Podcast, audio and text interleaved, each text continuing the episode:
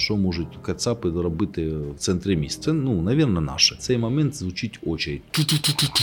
І тоді ні, це не наше. Я особисто не вірив. Я сказав, я Харків не здам. Все, що вони заробили, треба потратити на війну. Людей треба положити в граби. Їм чотири рази предлагали здатись. Вони чотири рази відмовлялися. Воює, думає, зараз подойдуть наші. От 100% подойдуть наші. Що таке поліцейський? Це людина, яка дуже знає багато місцевих мешканців. Агентура. Три дні йшов по полям, по дорозі мост взорвав. Пана Дудіна. Він каже: ні, я на місці, психував. Я йому ще сказав, не повишай на мене голос. Усім привіт! Це подкаст Герої Харкова. Мене звати Тетяна Федоркова. У сьогоднішньому епізоді інтерв'ю з Володимиром Тимошком. Він очолив управління Національної поліції у Харківській області в день повномасштабного російського вторгнення 24 лютого. Як минув цей рік для поліції? Подробиці спротиву російським окупантам слухайте просто зараз. Я так розумію, що ви по гарячих точках їздите щодня і там щось робите. І що робите? Зараз не кожного дня, але 2-3 рази в тиждень, звісно, я об'їжджаю е, ті е, підрозділи поліції, які перебувають в безпосередній зоні проведення бойових дій. Е, Ну, це чому? входить до ваших обов'язків об'їжджати їх, контролювати, чи ви просто по Це входить в обов'язки генерала, це входить в обов'язки офіцера, це входить в обов'язки керівника і нормальної людини. Чому? Тому що якщо підлеглі твої знаходяться там, то ти повинен бути з ними. І, е, якщо твої підлеглі не будуть бачити, що ти їздиш, що ти турбуєшся про них, вони так само будуть відноситись до служби. Сім'ю бачив три чи чотири рази за цей рік, який минув. До речі, і дружина одного разу приїжджала. Була в Харкові в місті з дочкою. Е, Вони в Україні чи Ні, вони в Україні. Більш того, я їх силою заставив виїхати з міста е, 2 березня. Е, Дружина е, зі мною ще зі студентських скам'ї, ми вже разом 25 років. Тому вона категорично відмовлялася виїжджати куди-небудь. В місті були і ДРГ, були коригувальники, і мені я був вимушений міняти постійно е, локації, де проживала дружина з донькою. Чому? Тому що якщо б, наприклад, хтось взяв в полон їх, то ну, така собі історія. Мене посадили на розтяжку, тому я сказав, що ні, вам в місті не можна бути. ви очолили полі- поліцію буквально в день російського вторгнення? 24 лютого. Е, Це було таке екстрене рішення, кризовий момент. Як це все відбувалося?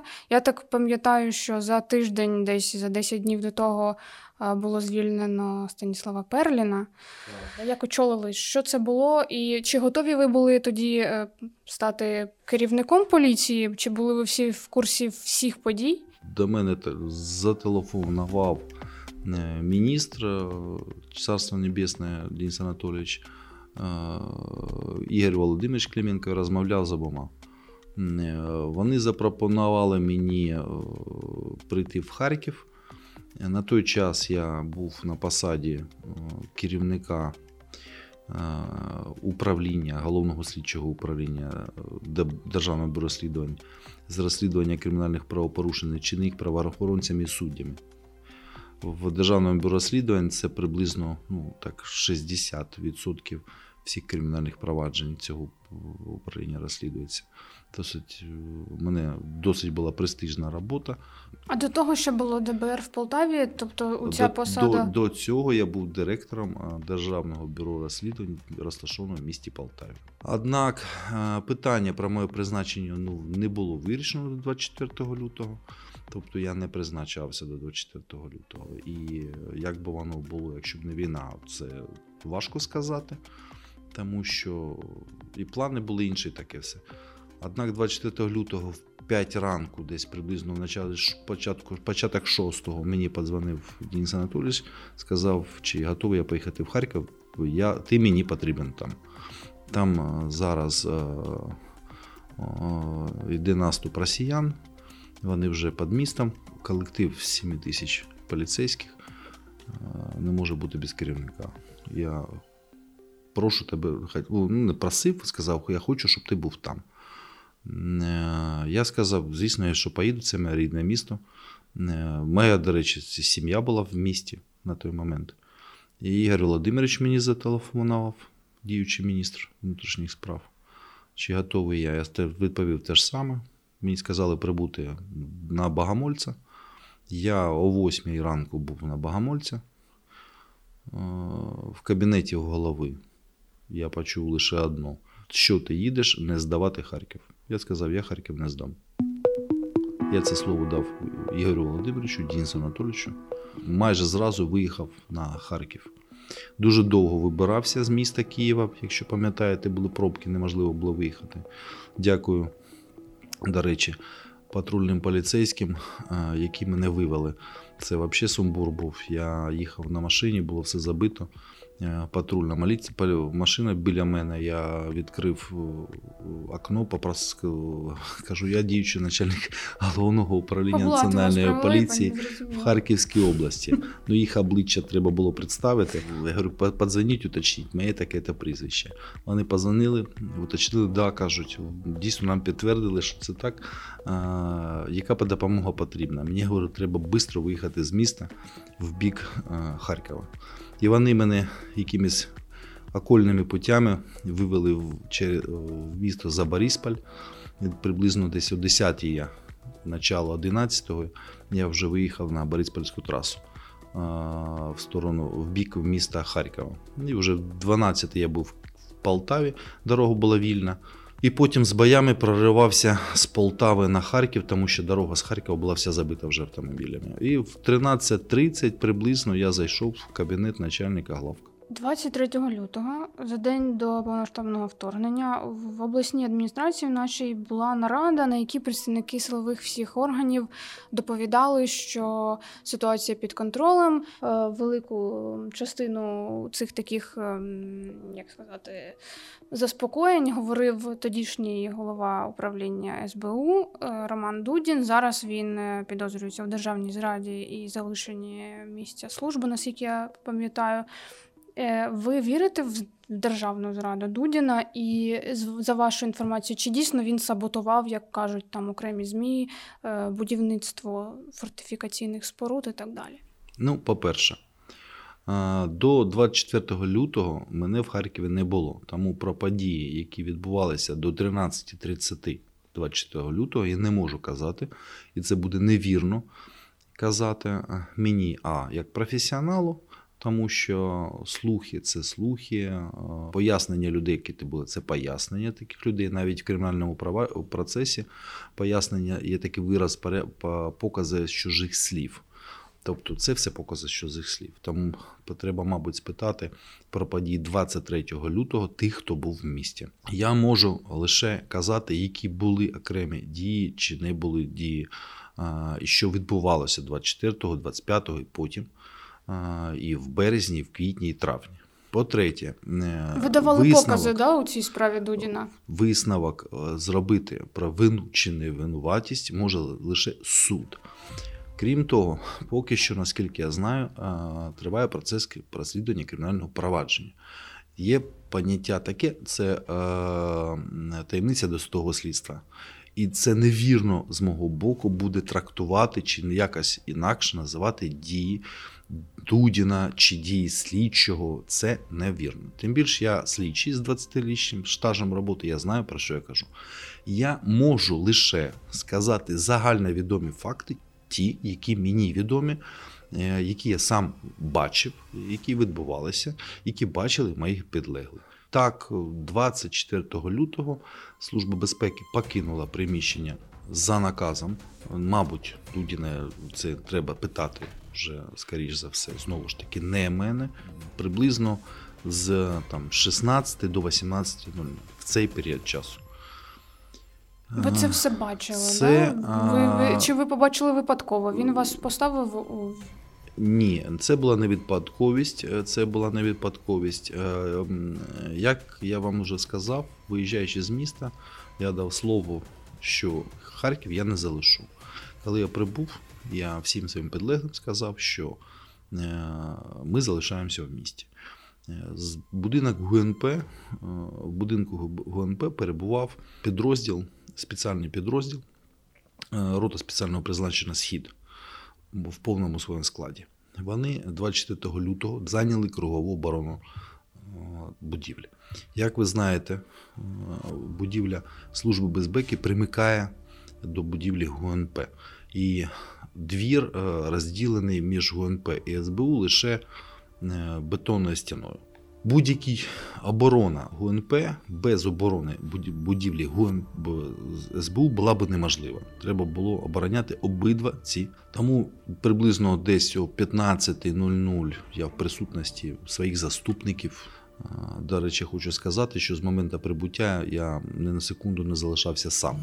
Тобто в кабінеті були мої заступники, були спецпризначенці, були е, начальники управління, е, скажімо так. Тобто це все відбувалося на очах ну, у дуже багатьох працівників поліції. Приблизно 15.00 мені набрали працівники СБУ, спитали, чи залишаємося ми в місті, чи ми виходимо, тому що вони, у них наказ вийти з міста. Е, Я спитав, чому. Мені сказали, то, що от керівництвом сказано, що російські танки в 20 минутах, це я говорю дословно, в 20 минутах від будівлі СБУ, там треба покинути будівлю СБУ всім. Я набрав відразу керівника тоді, Романа Дудіна, спитав, це так чи ні, чи може просто я щось не знаю. Чому це зробив? Тому що оборону е, міста, регіону здійснюють е, всі сили оборони. І поліція також входить до складу оборони. І працівники Служби безпеки також входять до складу оборони. Звісно, керівництво загальне здійснюють військові. Однак, якщо тобто, одному підрозділу дається якийсь наказ, то, мабуть, треба було б і всім давати наказ. Так, не може бути один наказ дати одному підрозділу, інший наказ іншому підрозділу, це більш такі важливі.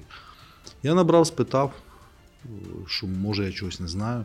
Він каже: ні, я на місці, психував.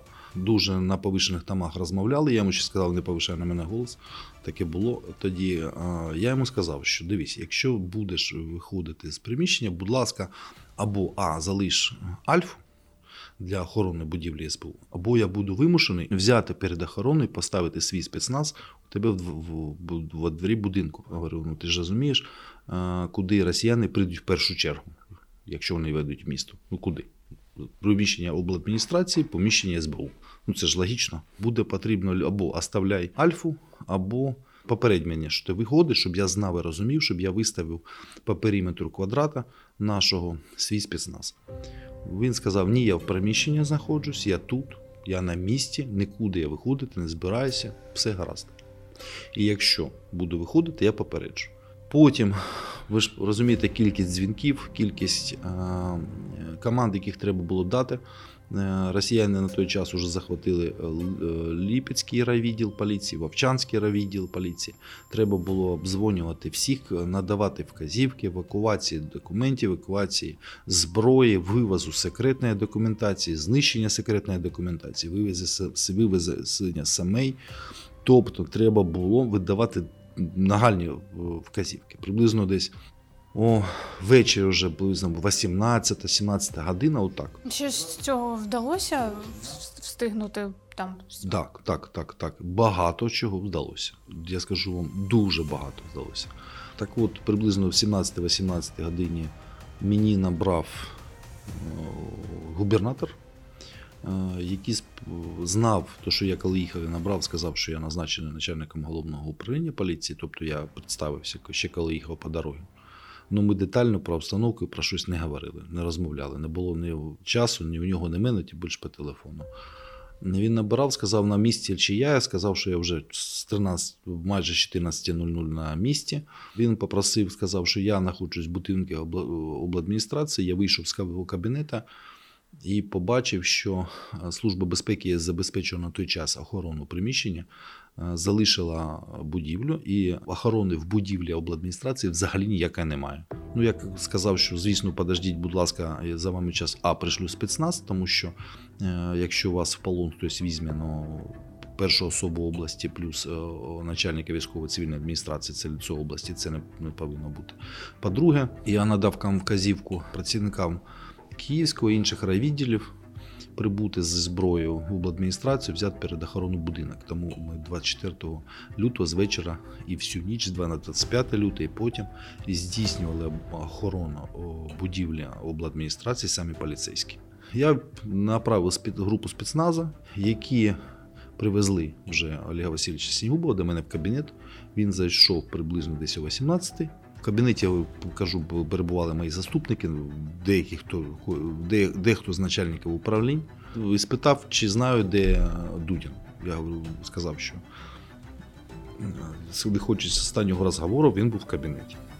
Ну, казав, набери, тому що по його с- свідченням його вже немає. Я набрав знову це ж тоді Дудіна, сп- питав, він підняв трубку. Я спитав, де він знаходиться, він скаже, я вийшов. Я спитав, чи залишилося хто-небудь у нього в приміщенні СБУ. Він каже, ні, нікого. Я його спитав, чому ми ж домовлялися з тобою, що ти будеш перед тим, як виходити, скажеш.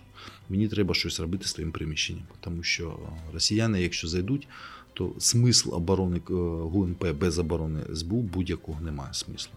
Знову щось психував, сказав, що у мене команда змінити, е, змінити позицію, чия команда не казав.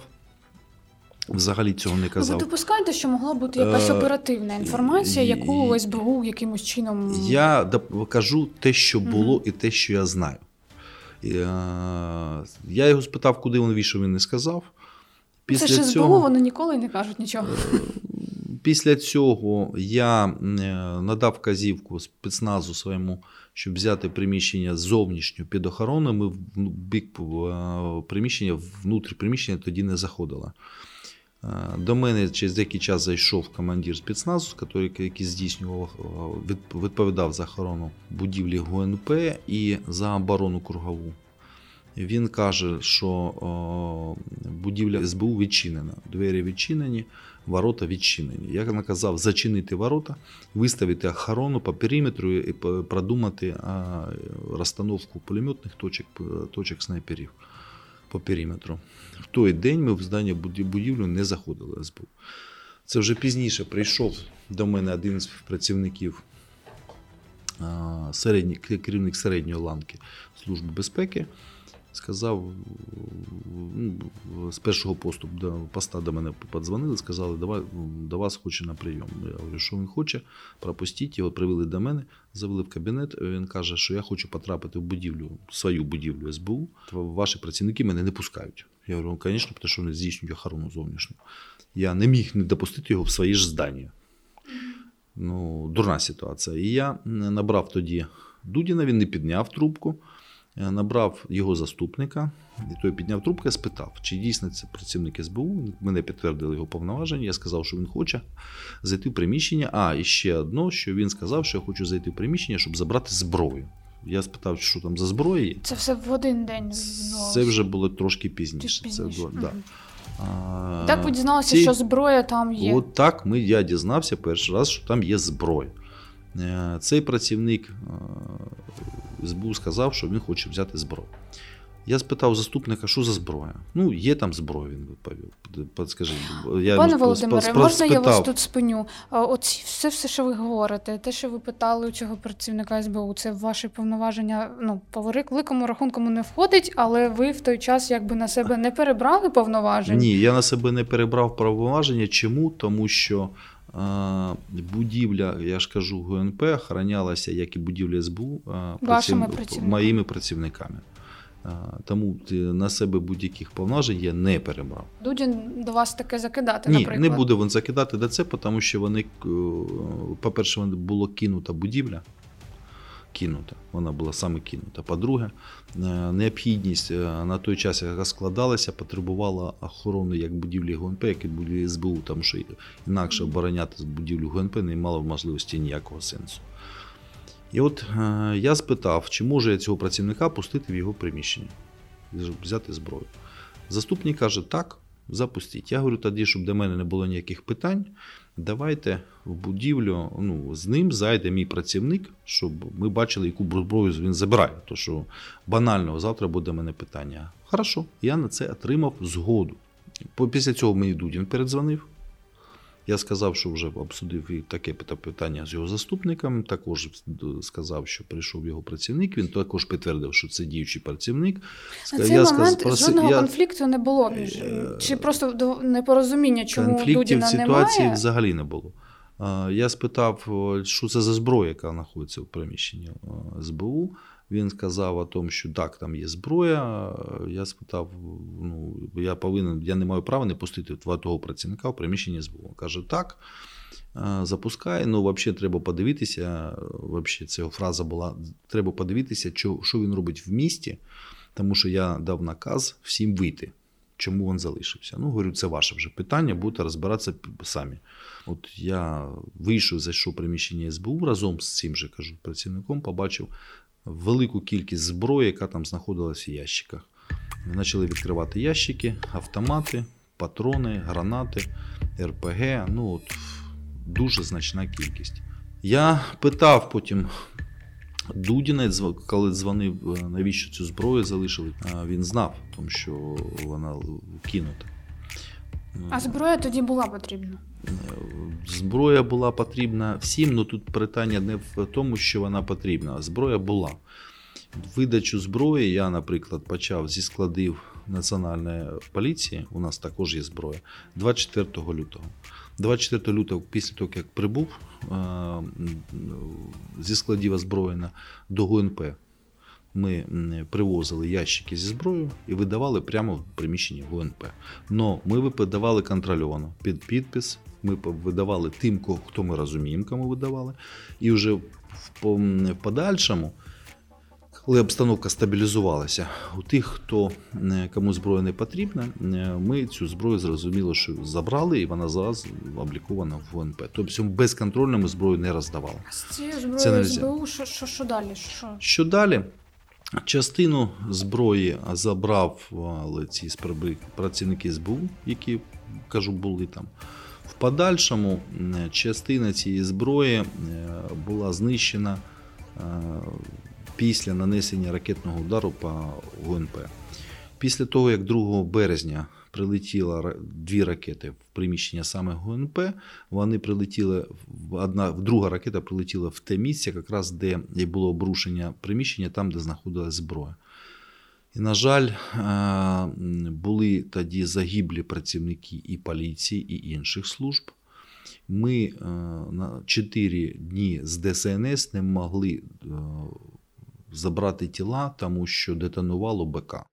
Е, Так, щоб підсумувати всю цю історію з Дудіним, е, ви не можете да, говорити через те, що Я не можу надавати Нічого, оцінки. да, Я розказав вам, як було. Але я вам можу сказати, що з того е, з тих відривків, які викладає сам Дудін або його помічники, там була фраза така, що він, посилаючись на ваші покази, говорить, що він був на всіх нарадах. Він, тобто він був у місті, що він спростовує те, що йому говорять про те, що він якби самоусунувся.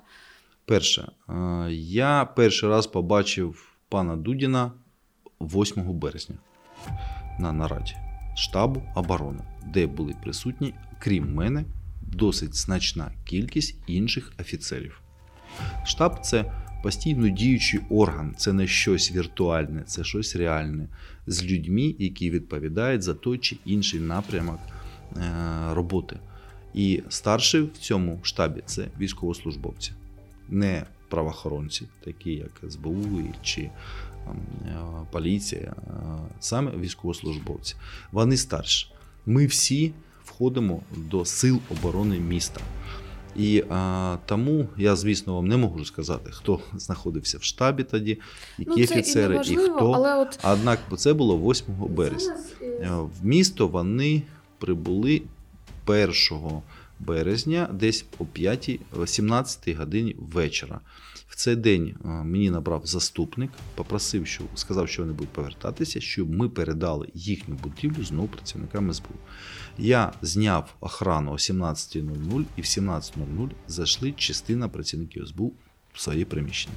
До цього часу будівлю охороняла е, лише працівники поліції. Мене цій історії смущає е, той факт, що ем, тривалий час він залишався на посаді, ем, його не звільняли. Якби він ви, якби всі люди, хто зараз говорить про зраду і про таке інше, ще раніше е, про це заявили, раніше він був би затриманий, раніше можливо, якась витік інформації кудись. е, У вас немає такого відчуття, що все це так настільки тривалий час, і зараз така масштабна якась прямо на нього йде кампанія. Ну, це так. Знову ж таки, і, і ще одне таке в мене е, думка, що е, є щось, що ми не знаємо.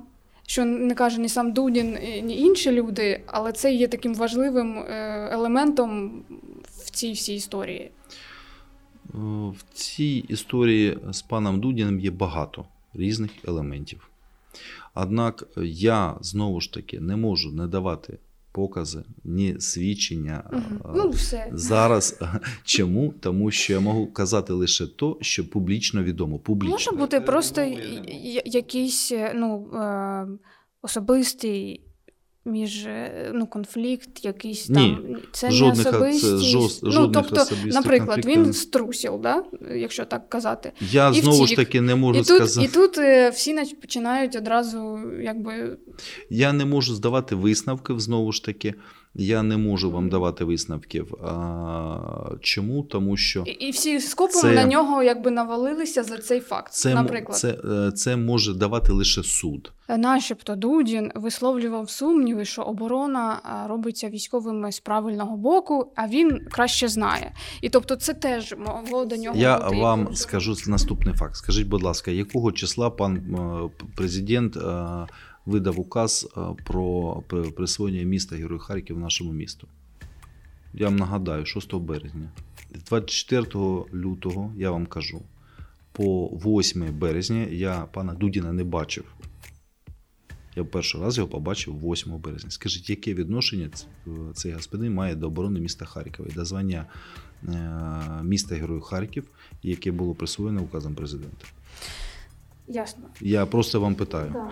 Тоді в такому разі, е, якщо немає, як він може коментувати чи говорити, що правильно було зроблено, а що ні, якщо його банально не було в місті? Це так. Ну так.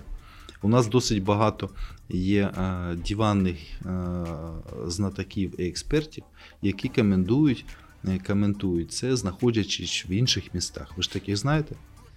Знаємо. Вони можуть нам сказати, що нам правильно робити, що ні. От я хотіла, да, е, ще на початку, бо ваше призначення співпало з тією справою, про яку ми всі знаємо, про Ярославського, так?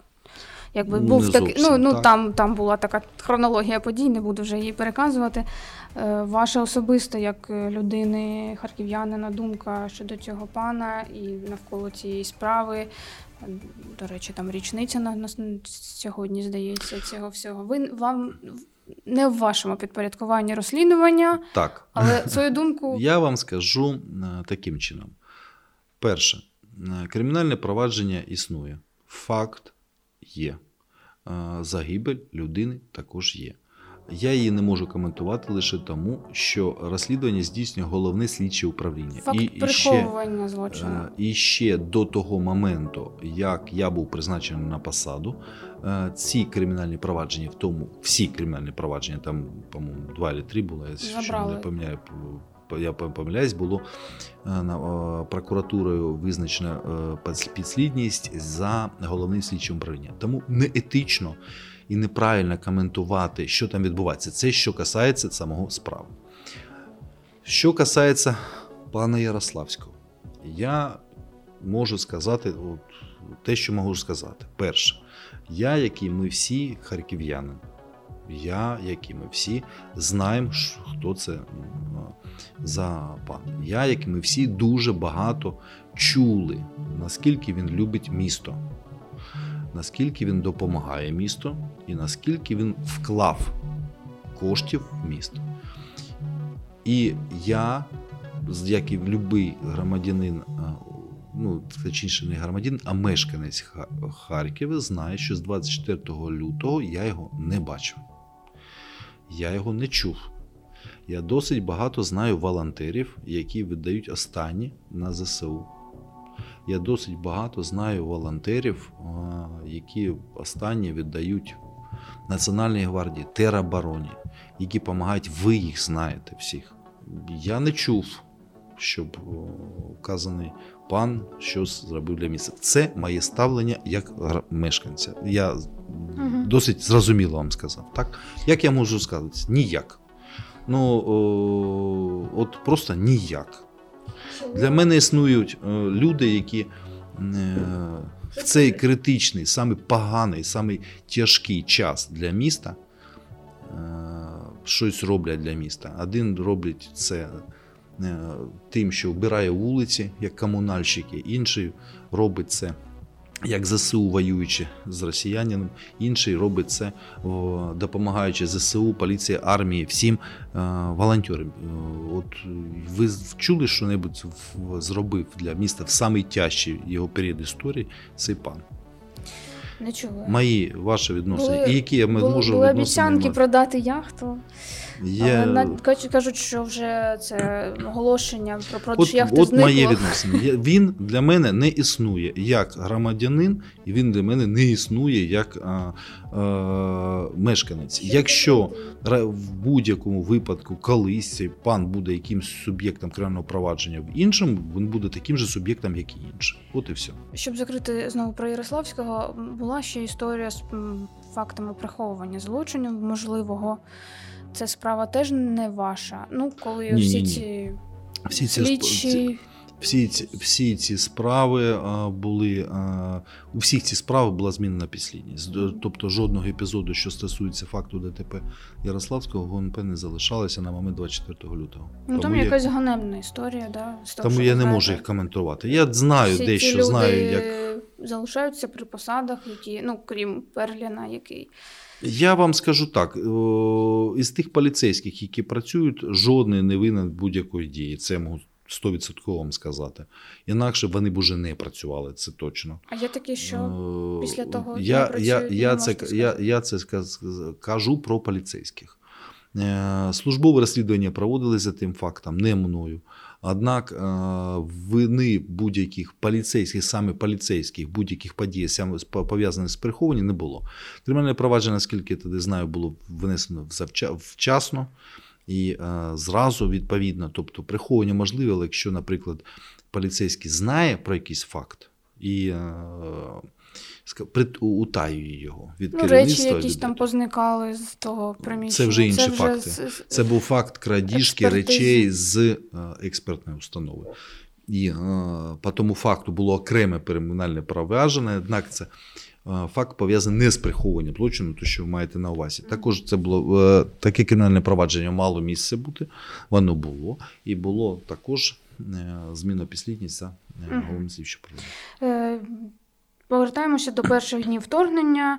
Що там було у нас в ніч на 24 лютого зупинився у нас аеропорт. І це також було таким знаком, що всі знають, що буде напад, чи це Знову ж таки, 24, в ніч з 23 на 24 я перебував в місті Києві. а ви не Тому я не можу сказати, що було в місті Добре. Харків. Я можу сказати, як загальний громадянин, як на той час Знаєте. працівник іншого правоохоронного органу. Всі е, готувалися, всі думали, що таке можливо. Ну, я особисто, я особисто, те, що то важливо настільки повномасштабне вторгнення е, зі сторони Харкова, зі сторони Сум, зі сторони Чернігова, Білорусі, е, до, до Донецької області, я особисто не вірив. Я думав, все ж таки хватить глузду не починати настільки велику війну.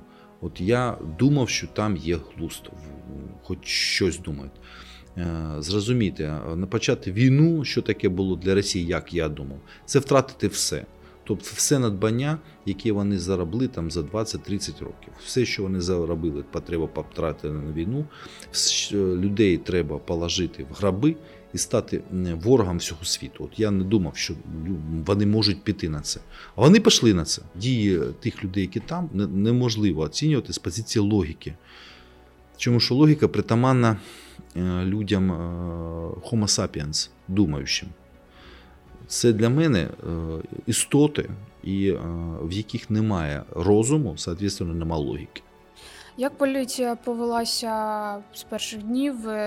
Ви можете навести якісь приклади ганебних вчинків да, поліцейських і якісь приклади реально героїчних вчинків, бо ми їх знаємо всі приблизно.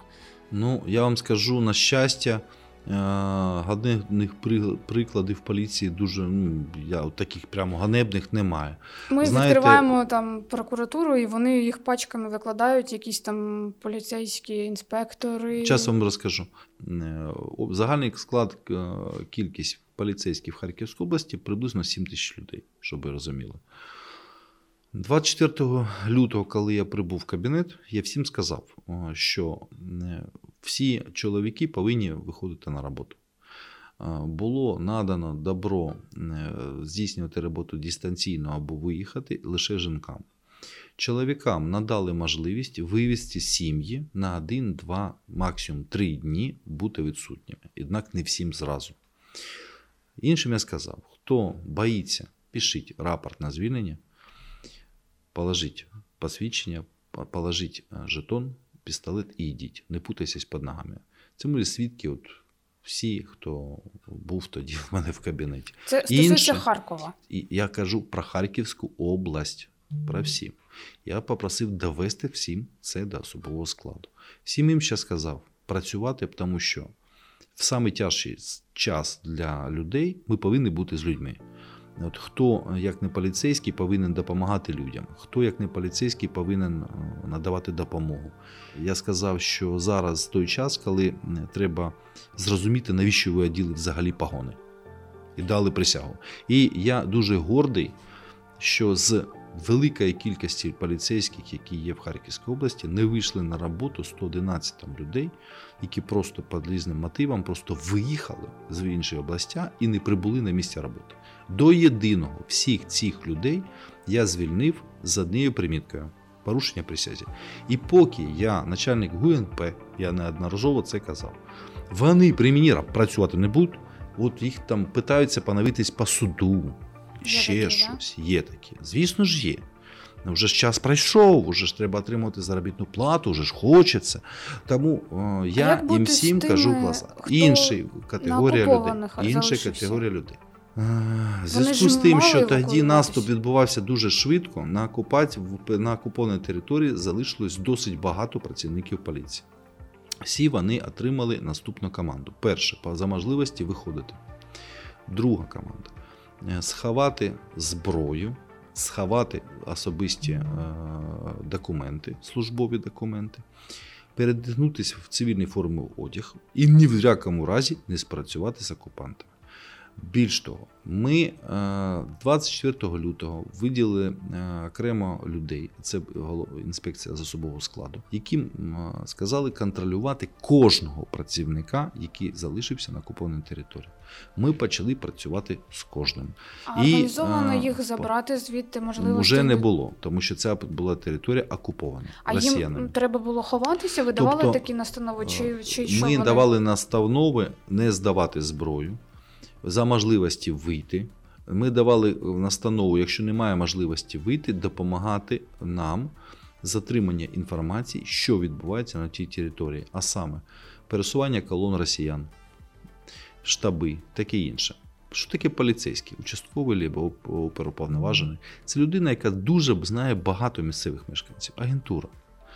І я вам скажу, ми зразу ж першого дня війни е, всіх багатьох поліцейських які е, виявилися настоящими патріотами своїми держави і героями, е, переключили на розвідку загальновійськову, і наші поліцейські наче почали передавати інформацію з тієї території. Таких До речі, було багато? Таких було дуже багато.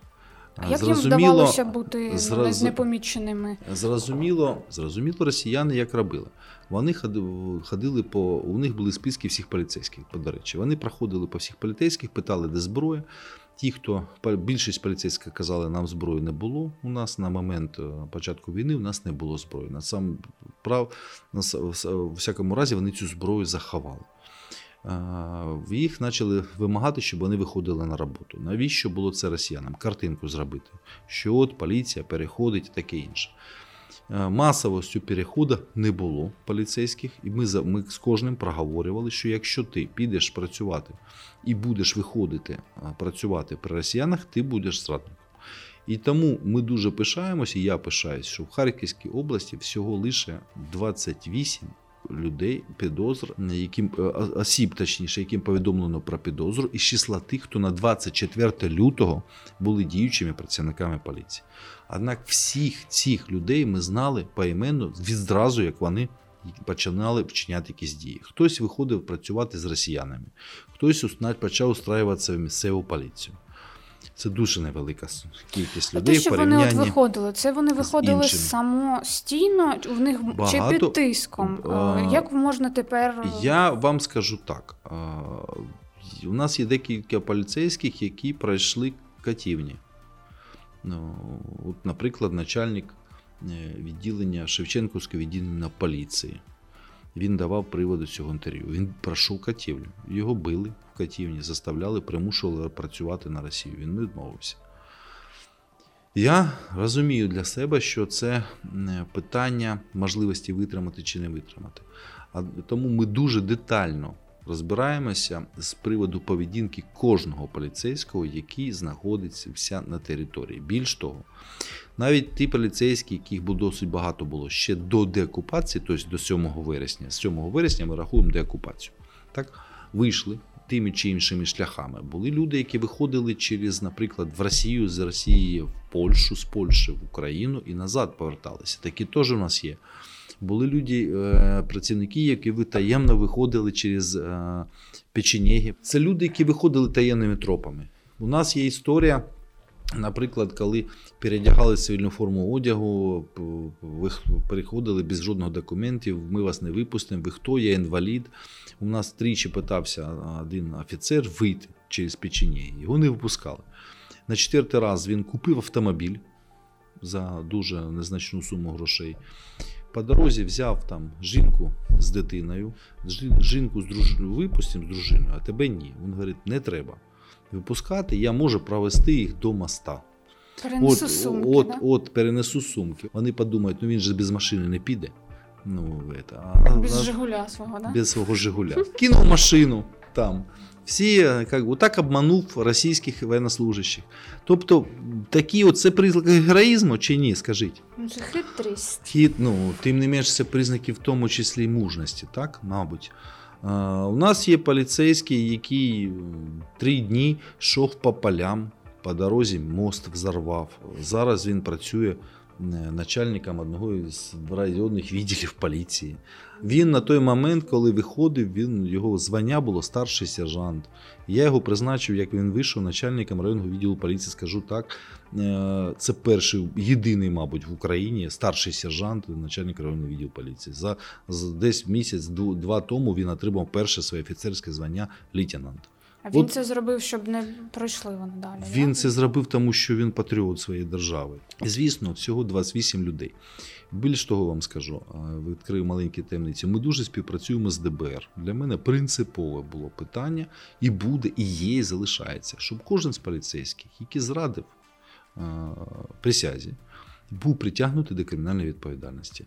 Я вам скажу, що, як правило, покази на них дають діючі працівники поліції, які дають покази в ДБР свідчення про те, як діяли ці поліцейські, як вони зраджували свою батьківщину. Тому ми повністю співпрацюємо із ДБР з прокуратурою щодо підозр. У вказаних керівних правопорушеннях. Тому, коли ДБР, наприклад, робить публікації, ви там зачастую часто можете прочитати спільно з Національною поліцією. У нас більше 120 поранених працівників поліції зараз на теперішній день. Дев'ять загиблих. От Вони загинули е... при різних обставинах. І при обстрілах, при, і при різних обставинах. Скажіть, будь ласка, це героїзм чи ні? От е, чи можу я пишатися полі- тому поліцією Харківщини? Так, я можу пишатися поліцією Харківщини. Тому що поліція Харківщини не на одну минуту не залишила своє рідне місто. І коли була паніка страшенна, і коли, як ви вже зрозуміли, кое-хто покидав місто Харків, ми залишалися. Поліція до 23 лютого і після 24 лютого це дві різні поліції. Вони ментально різні. Тобто вони мента... поліція стала себе поважати. Знаєте, їх перестали вже цькувати і казати, що як ото колись. Пам'ятаєте, мінти погані. Ну, Мусора. ви, ви час, часто це чуєте? Ну, після того, як по північну, Са- північну Салтівку поліцейські евакуювали, після того, як розвозили їжу, можна перед- дізнатися, після де була як- патрульна поліція в цей момент. Е, Патрульна поліція, до речі, також була на той момент. І е, ну, як претензій особливих до патрульної поліції в мене нема. Підрозділи поліції, які підпорядковувалися центральному апарату напряму, мінує мене, були передані мені в оперативне підпорядкування. Тобто я не вмішуюся в їх робочі питання. Ну, ну однак я контролюю їх питання стосовно воєнних дій. Був якийсь момент, що їх не було. Чи вони виїхали? Вам скажу, що був момент, коли частково виїхали, і однак вони зразу ж стали до роботи, і е, десь е, там, ну, грубо кажучи, там. З 2-3 березня всі були на містах, всі працювали. Досить багато патрульних поліцейських, до речі, зв'язку з які мешкають е, в міст в області і не могли фізично добратися до роботи, прийшли в районні відділи поліції і стали там до роботи. Теж такі факти є. Є поліцейські, які приймали бій, як в Золочеві. Вони приймали бій, коли російські танки підійшли к Золочеву. Поліцейський район ЗСУ приймали бій і стріляли, з РПГ стріляли.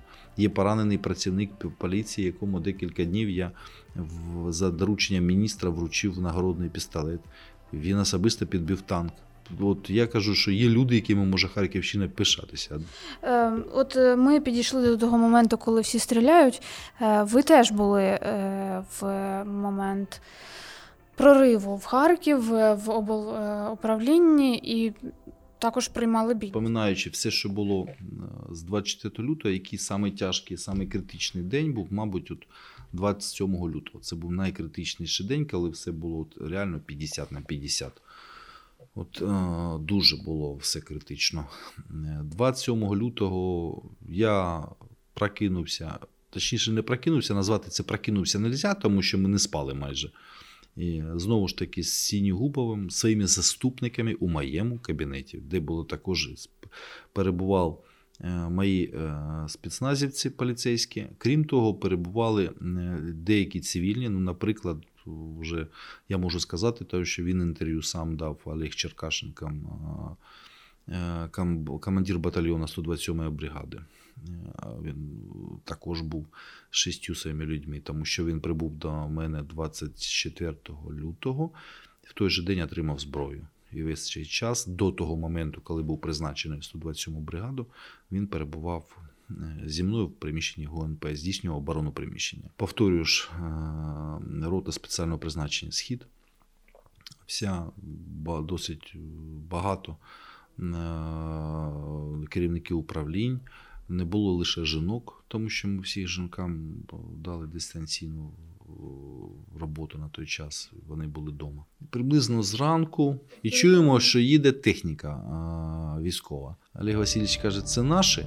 Я кажу, ну, мабуть, наші ну, в центрі міста. Що можуть кацапи робити в центрі міста? От говорю, це, ну, навірно, наші.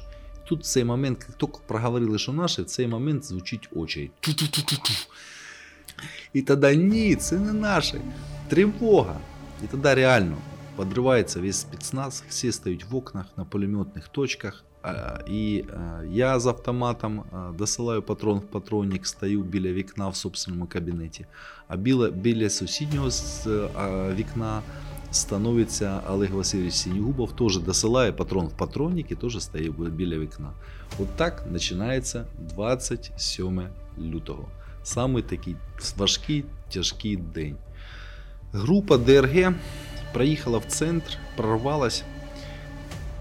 навіщо їм центр міста і чому вони тут були? От моя особиста думка.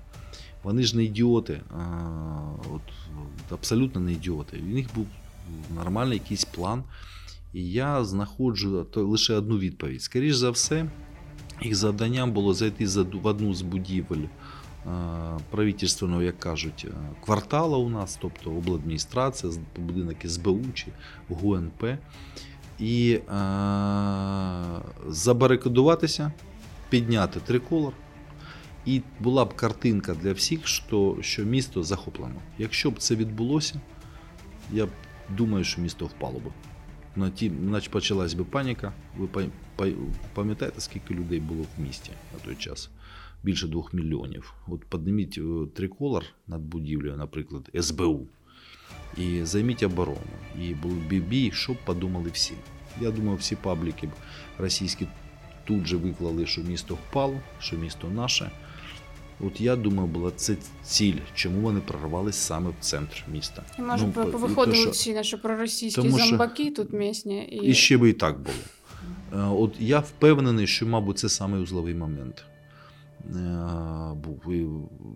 І, коли почався бій, і їх прийняли бій, а більше того, я скажу, що завчасно ще 24 лютого я розмістив спецназ по деяким іншим локаціям в центрі міста. І цей спецназ теж відкрив вогонь. Їх сагнали з центра, їх просто силою сагнали з центра. І е, потім, уже коли вони локалізувались е, в школі на Шевченка, ви знаєте, то в участі в їх ліквідації приймав корт поліції, поліція Омега, е, Нацгвардія. Була дещо е, ну, тероборони треб- на той час не було ще, скажімо так. Фрайпор, Фрайкор. да? Да. Ну, до, я, я маю в виду добровольці. Мгм. Тобто добровольці дійсно були, і вони там також І були. 92 І 92 бригада потягнулася в віді танчика, тому що сложили вже танчиком 92-ї бригади, коли 8 годин йшло в бой. Їм 4 рази предлагали здатись, вони 4 рази відмовлялися. Це принципові якісь хацапи. Не попалися. принципово, я думаю, вони на щось сподівалися.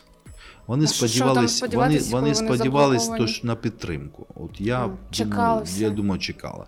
Ну на той момент, от, от розумієте, Кацапа, який попав в місто, він в друга армія світу. Він не вірить в те, що взагалі українці будуть воювати, можуть воювати. Він не вірить цим очам, що в нього стріляють. І ну, е, він е, воює, думає, зараз подойдуть наші. От 100% подойдуть наші. Наші не підійшли. Підійшли саме наші. Тому е, Можна я думаю, трошки так і було. відкотитися назад. Як взагалі можливим став цей прорив? Це на Ви зрозумієте, на той окружні- момент, якщо ви пам'ятаєте, сплошної лінії оборони міста не було.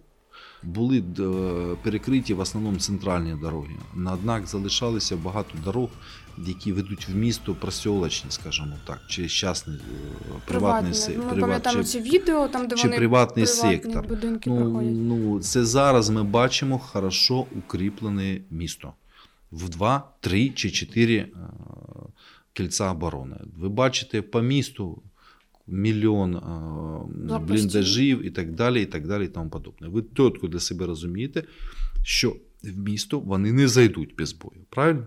На тоді фітофори горять, діти ходять. 27 лютого люди дуже допомогли своєю інформацією, оперативністю. Я, е, я був впевнений, що Харків ніколи не здасться.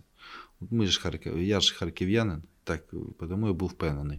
Я був впевнений про це 24-го. Я скажу вам так, коли я їхав 24-го, ну, взагалі ніхто не думав, що Харків залишиться стояти. Всі були впевнені, що Харків не вистоїть. От реально в Києві е, наберіть, мабуть, ви когось своїх знайомих, спитайте, ви, що ви думали 24 лютого про місто Харків? Вон кожен з них скаже, ми були впевнені, що Харків упаде. Ну, як думали, про російське місто раз. Е, да? Всі ж Харків, Харків про-російське. 30 кілометрів від е, кордону з. Росією. Так, два. Російськомовне три. Да? Ну, от скільки факторів казати, що ну, воно вистоїть. Хтось думав. Знаєте, я як харків'янин був впевнений. От я, знаєте, я б чітко для себе розумів, що Харків це не Білгород.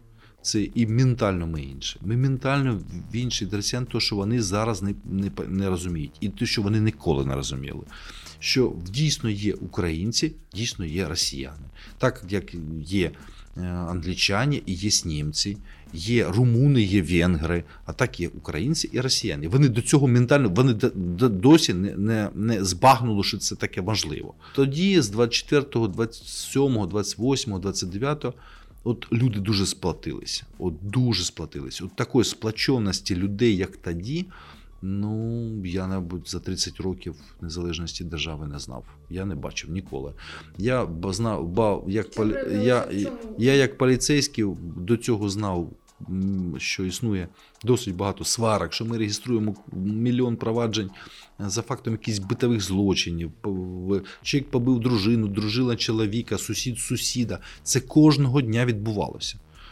І тут раз і все змінилося. От люди, е, на, е, подивившись на цю загрозу, об'єдналися. У нас, кажу, були декілька днів.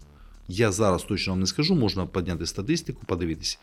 Коли за день не було зареєстровано жодного кримінального правопорушення во всій Харківській області.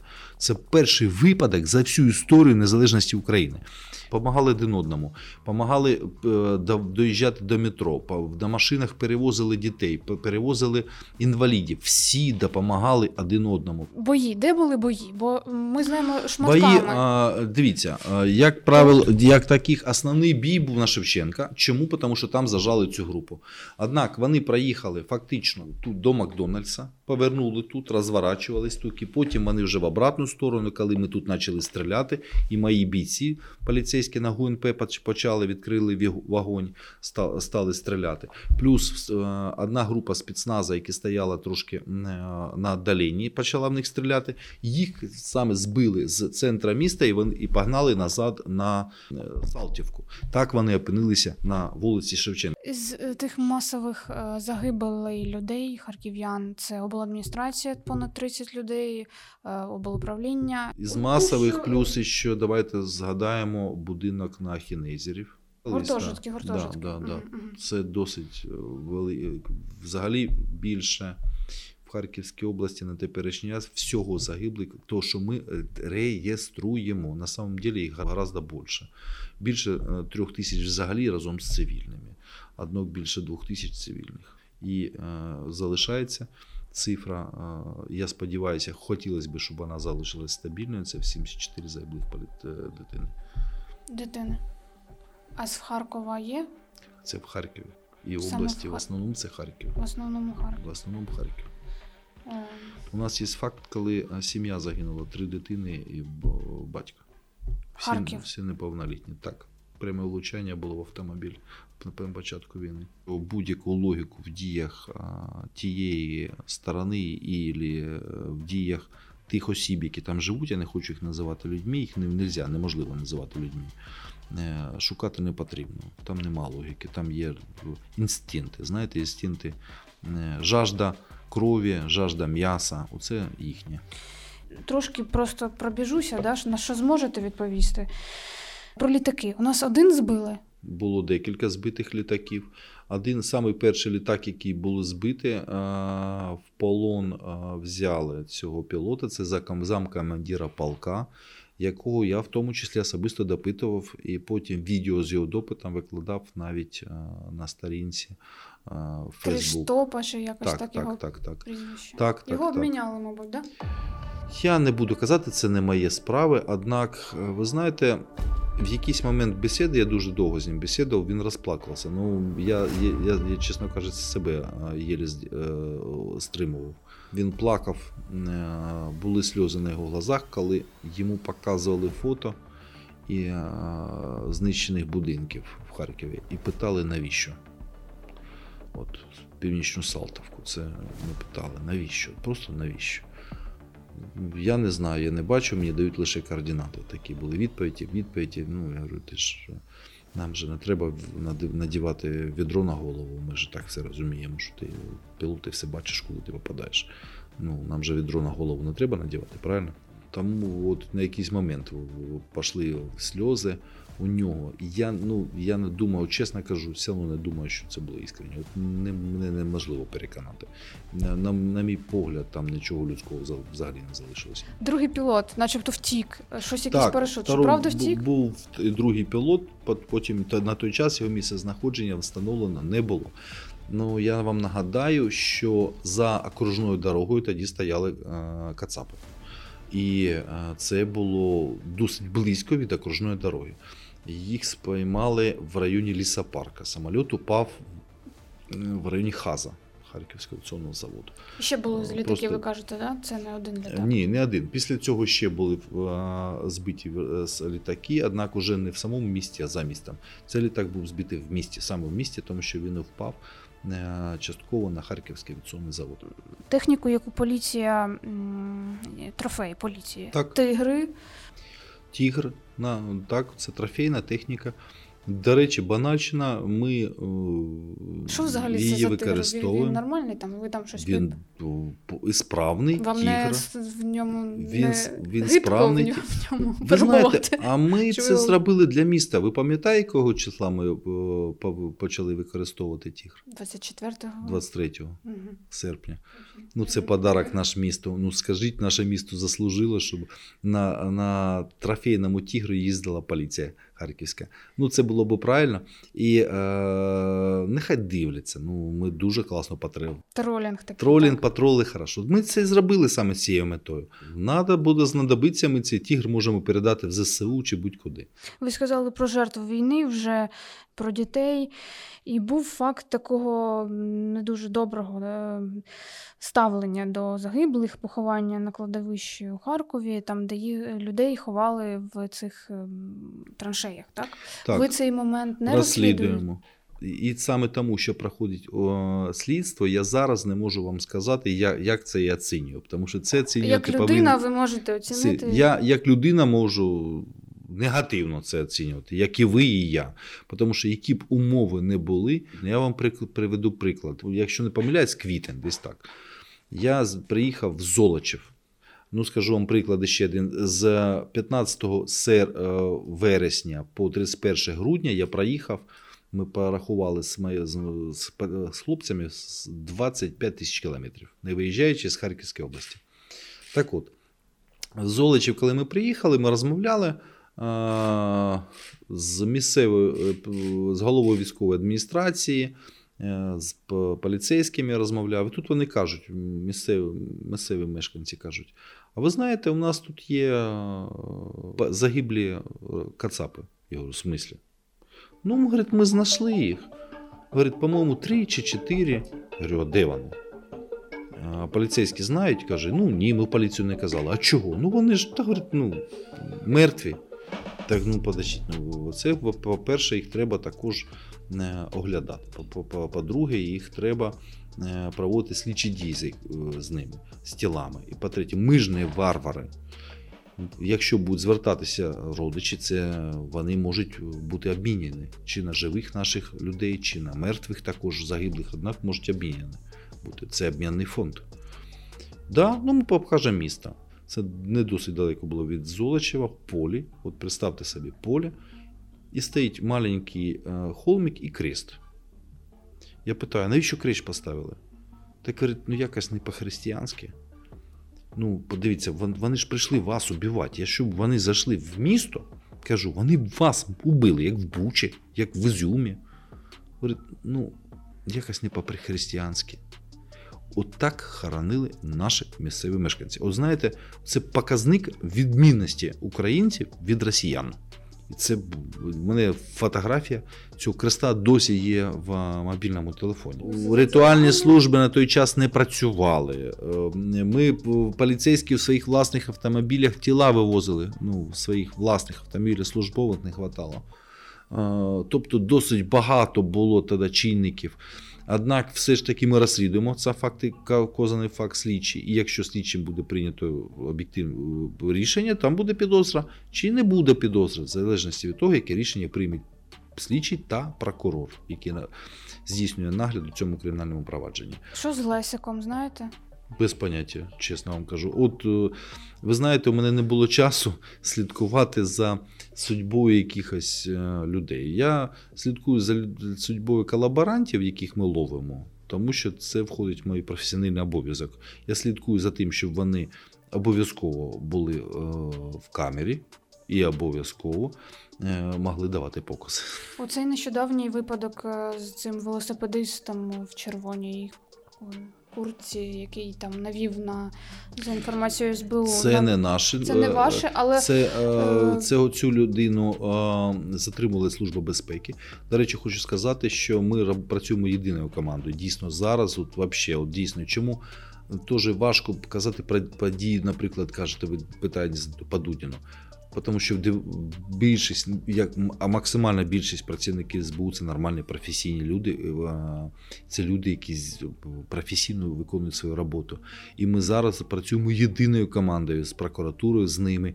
І тому не треба ставити штампи. Будь ласка, я е, прошу часто журналістів не робити станти по поліцейським. Якщо серед поліцейських є зрадник або взяточник, є і такі люди. Я кажу часто, що одна людина не може робити за весь колектив, і весь колектив відповідати за одну людину. Так само і в СБУ, і в прокуратурі, і в будь-якому правоохоронному органі. Навідники існують, продовжують, чи чи це такі вже поодинокі факти?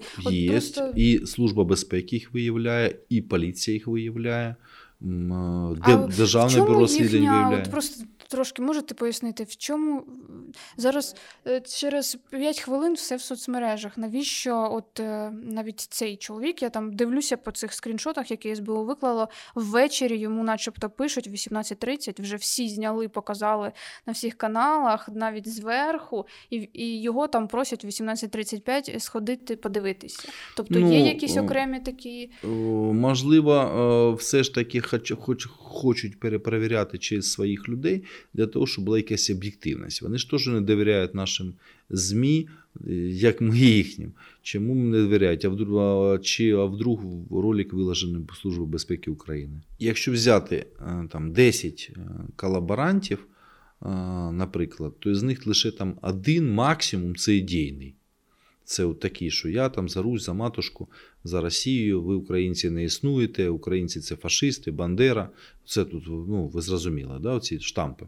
Максимум один. Всі інші от, е, вони співпрацюють за гроші. Якщо б прийшли місто росіян сомалійські пірати, вони б працювали і на них, передавали їм координати. Це 100%. Це мерзота, от яка буде співпрацювати зі всіма.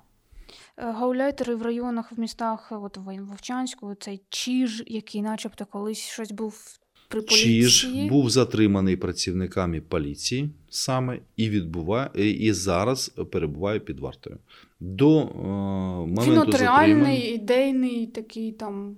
Я думаю, також за гроші. Е, який він може бути ідейний, якщо Чіж до е, цього, е, до початку війни скоїв декілька злочинів. Всі ці злочини загально кримінальні спрямовані. Ці ракетні удари вони продовжуються всі під На загрозою. Да. Ви думаєте, що це буде тривати, допоки все не я думаю, на жаль, буде тривати, поки буде йти війна. Будуть і ракетні обстріли, в тому числі, і повинна, ми повинні бути до цього готові.